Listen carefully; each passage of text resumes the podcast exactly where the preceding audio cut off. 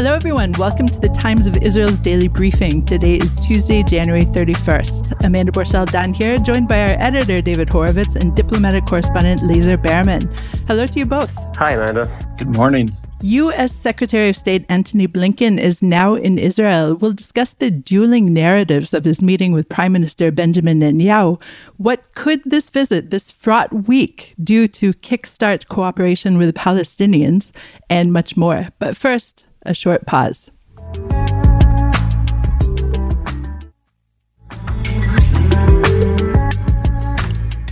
And we're back. David, last night, Blinken and Netanyahu conducted what appeared to me to be a fascinating chess game-like dance of a conversation in which each was attempting to spin the other to his main topic.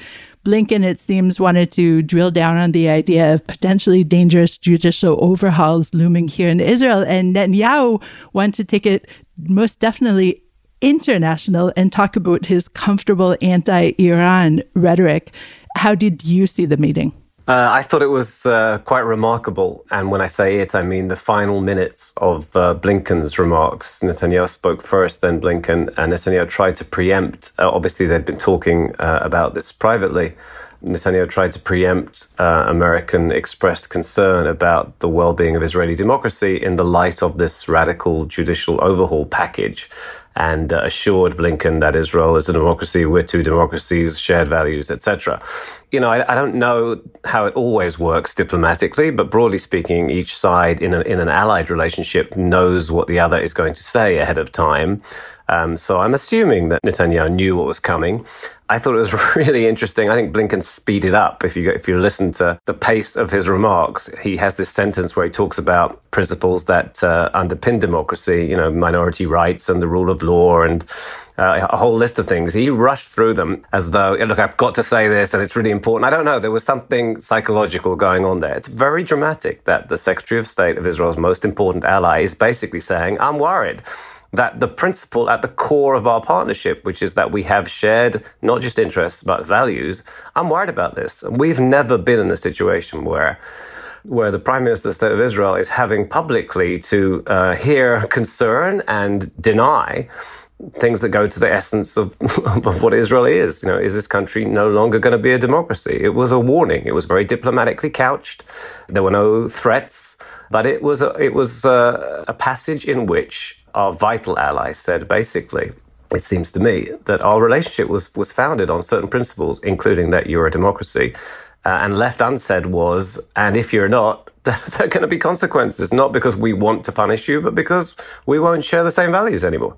I think it's also very interesting that Blinken advised Netanyahu how to carry out a reform, if a reform as opposed to a neutering is what is in Netanyahu's interests. He basically said, you know, you have to do these things by consensus.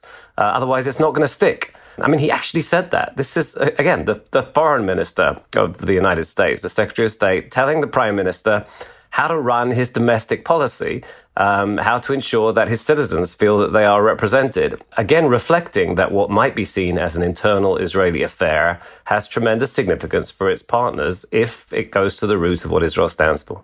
Lazer, also during Blinken's meeting with Bibi, he, in a way, it seemed to me, urged Israel to expand its military support for Kiev. He said, I'll quote, Russia's ongoing atrocities only underscore the importance of providing support for all of Ukraine's needs, humanitarian, economic, and security.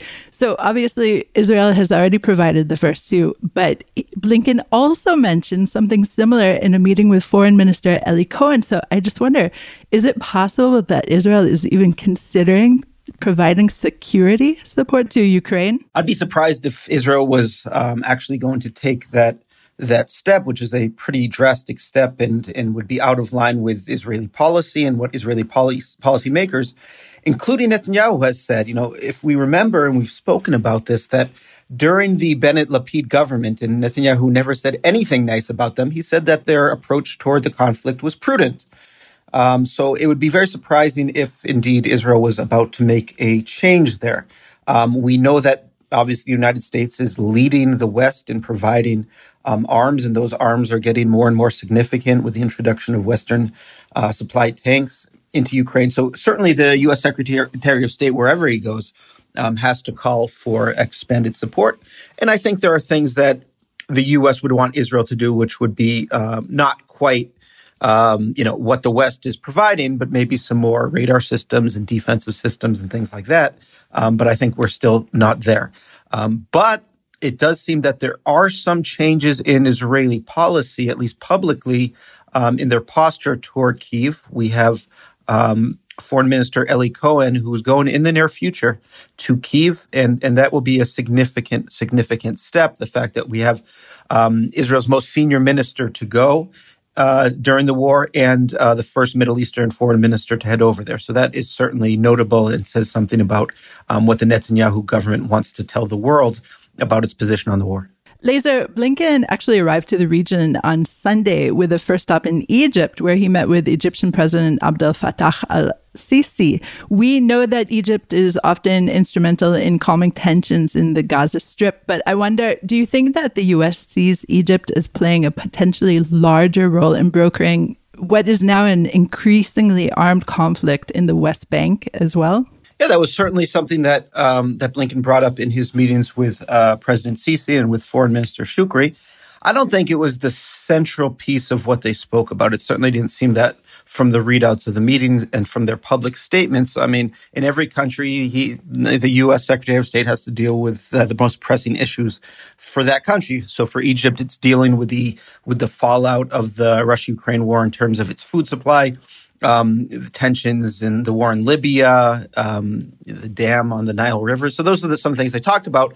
And the focus there, if David was talking about shaking his finger at Netanyahu over Israeli democracy. He also spoke extensively on human rights prisoners in Egypt, and that was something that he focused on there as well. Obviously, no one thinks Egypt is a democracy, but America is pressing them on human rights concerns, and that's certainly something that's not going to sit well in the Sisi government. That's something that is creating tensions between the Biden administration and American allies in the Middle East. There was an interesting statement that someone from the foreign ministry said to me, and this also came out in the readout of the Cohen-Blinken meeting, is that Cohen and Blinken spoke about the effect of the Abraham Accords on Israel's relationship with Jordan and with Egypt. And I thought that was notable.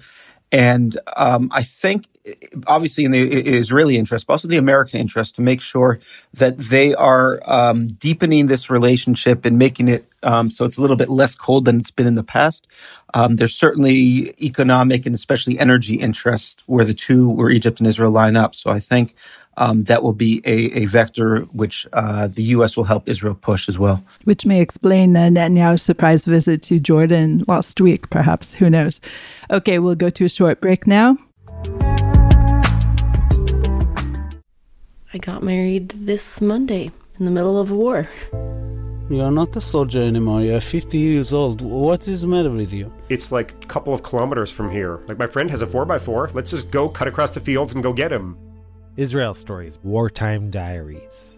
Voices that try to capture slivers of life right now. And he told me, take with you a sleeping bag and a tent and just go. I texted him after I was told that he was killed. From their eyes, I was a traitor. Everybody needs their blankie, their teddy bear, something to make them feel safe. I'm just another grandfather looking after his grandchild while his son is off at war. These children of Hamas now will be the killer of my children. I desperately wanted to talk about sex during my eulogy for Ido.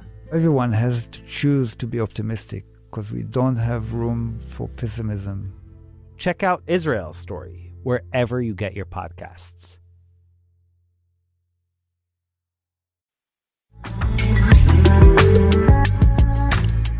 And we're back. David, back to you. Yesterday in the Knesset, in a resounding 89-8 vote, a bill to revoke the Israeli citizenship or residency of terror convicts who receive financial support for their acts from the Palestinian Authority passed its first reading. And at the same time, National Security Minister Itamar Ben-Gvir said that he would advance legislation allowing Israel to impose the death penalty for certain terror offenses. Do you see either of these as measures that, possibly could move away from Israel's founding ethos? Well, there are two, very interesting pieces of legislation. Not sure that the death penalty one, in anything like the form that it's beginning its journey, will become law. But as you rightly say, overwhelming support across much of the Knesset for the revocation of citizenship suggests that first reading may indeed lead to a second and third reading and it becoming law. Countering Israel's foundational principles. Look, if you're somebody who's trying to kill Israelis, despite the fact that you are an Israeli citizen, if you are then taking money from the Palestinian Authority for as some kind of reward or subsidy for your actions, you plainly do not throw in your lot with the nation of which you have citizenship. And that's why there is quite widespread support for that. The idea that somehow counters Israel's foundational principles, I don't think so. The death penalty is a whole different question, I think. There's something powerfully symbolic about Israel having imposed the death penalty and carried it out in the case of Eichmann, one of the key architects of the final solution.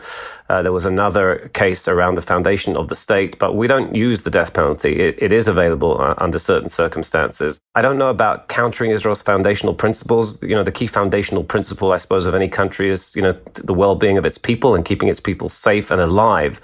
And I think if there was a wide sense that having this penalty, this option more widely available on the books would bolster Israel's security, it would be more widely supported. I don't think that that's the case. And I suspect it won't pass, partly because of that, because the assessment, you can take this to ridiculous proportions, and people have, to ridicule the notion of seeking the death penalty against, suicide bombers, for example, right?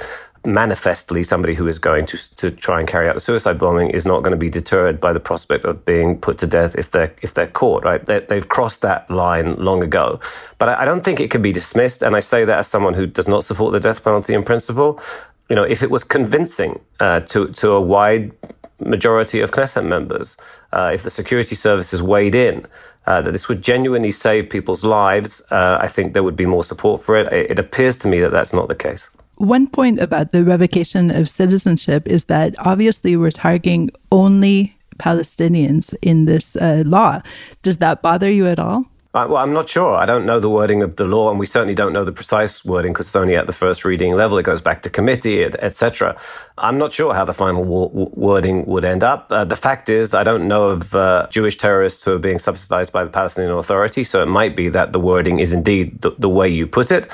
Lazer, you have some wisdom, by all means. No, I just wanted to add another thing. If we're talking about, that these laws are directed at Palestinian terrorists, clearly, there are Jewish terrorists, and if indeed there is a death penalty for terrorism, you might find yourself in a situation where the Jewish state has to kill a Jew, even though he's a terrorist. And that goes, if you're talking about core principles of the state, that seems to be one of the underlying unspoken things, that Jews don't kill Jews.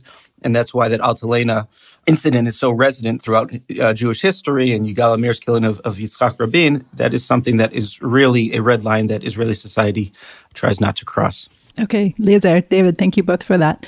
Now, for the past several weeks, the Times of Israel has played host to an animated series called Whispered in Gaza. I know we've gotten amazing response, but David, we've just released the final installment. So could you remind our listeners what this is and where they can find it on the site?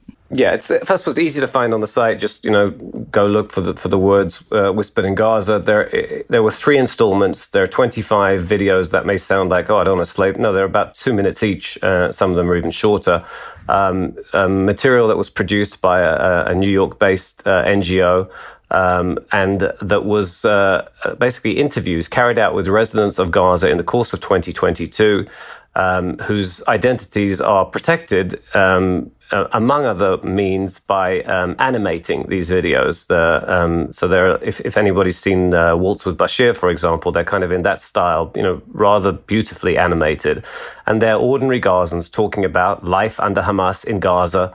And they're, an unprecedented insight, I would say, into what it's like The interviewees are courageous people. They want their stories told, and that's why they're available.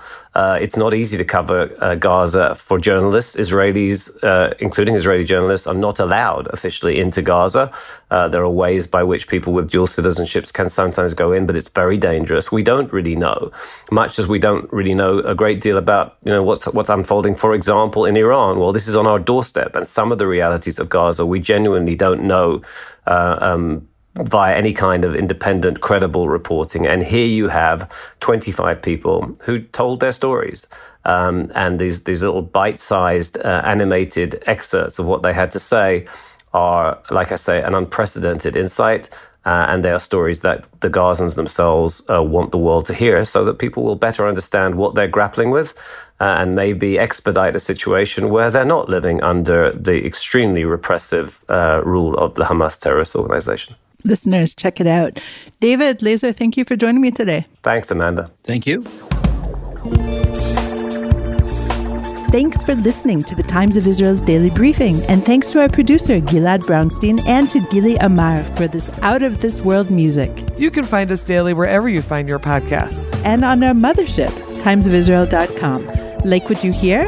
Consider rating us on Apple Podcasts or Spotify to spread the word. And be sure to check out our weekly feature, Times Will Tell, released every Friday. Until next time, Shalom.